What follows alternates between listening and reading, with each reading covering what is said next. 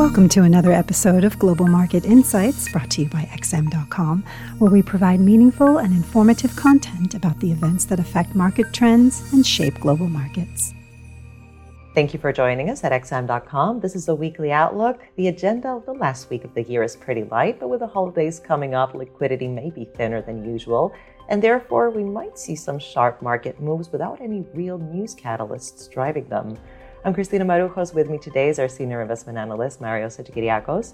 The Bank of Japan, Mario, surprised markets earlier this week when it adjusted its yield curve control strategy. Now, the summary of opinions is released on Wednesday. Investors are hoping to get some more clues on how the Bank of Japan intends on progressing from here onwards. So, what do you think the main takeaway will be, and how could the yen perform? Hello, Christina.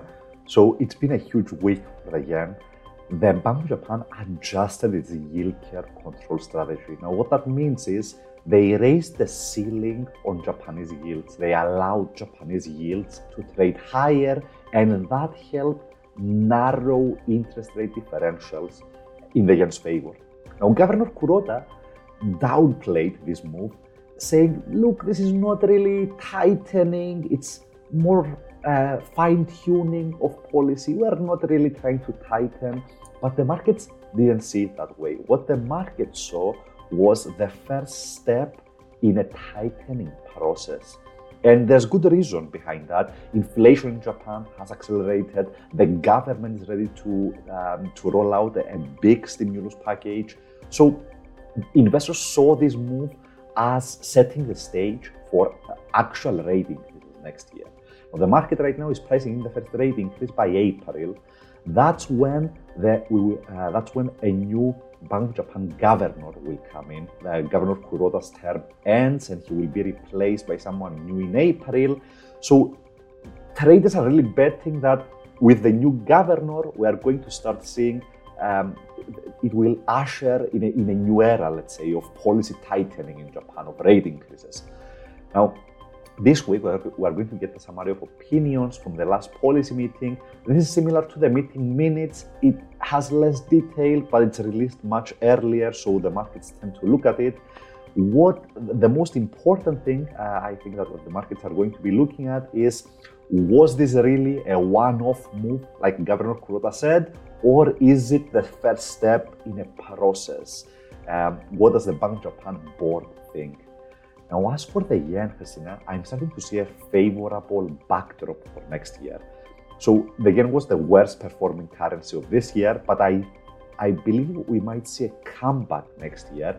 And the reason is most of the elements that pushed the yen lower this year have started to go into reverse. Interest rate differentials have started to narrow again the Bank of Japan might be raising interest rates next year as every other central bank, as the Fed and the European Central Bank stop their rate increases. That might help to uh, narrow rate differentials again. The, the drop we saw lately in oil prices is very favorable for Japan. And of course, tourists are allowed to visit the island again, and that might also help fuel demand for the yen. So I'm starting to see a more favorable outlook. I think the next few months will be very exciting because we are going to find out by April, we are going to find out who will replace Kuroda as the new, as the new Bank of Japan governor and also how much wage growth is going to increase when the labor negotiations conclude around the spring. So those are going to be very uh, two very crucial variables for the outlook uh, again. Marios, now let's turn to the data front. We are expecting some data releases from the United States these uh, prove to be important for markets? Well, I doubt it. So, what we're going to get is uh, second tier data, some regional manufacturing surveys, and uh, some home data, uh, some housing market data. I don't think that they're going to be a game changer for the dollar or stock markets. I think the main story next week is going to be what we touched on at the beginning the liquidity or rather the lack of liquidity, because many investors are going to uh, have already closed their books for the year. Many traders are going to be away from their desks. What that means is there's going to be less liquidity in the markets, and when you have less liquidity, you can see very sharp market moves without any real news behind them. Now, if there is any news, the market impact of that could be greater than usual. So I would be looking for a week of, uh, let's say, erratic market moves. But if we do get any sharp moves, those are going to be more uh, noise than signal, right? Because uh, when you get moves on, on low volume, they are less trustworthy moves. So that, that's more or less how I would expect next week to play out. Marios, it was great having you with me today. Thanks so much. This was the Weekly Outlook here at XM.com.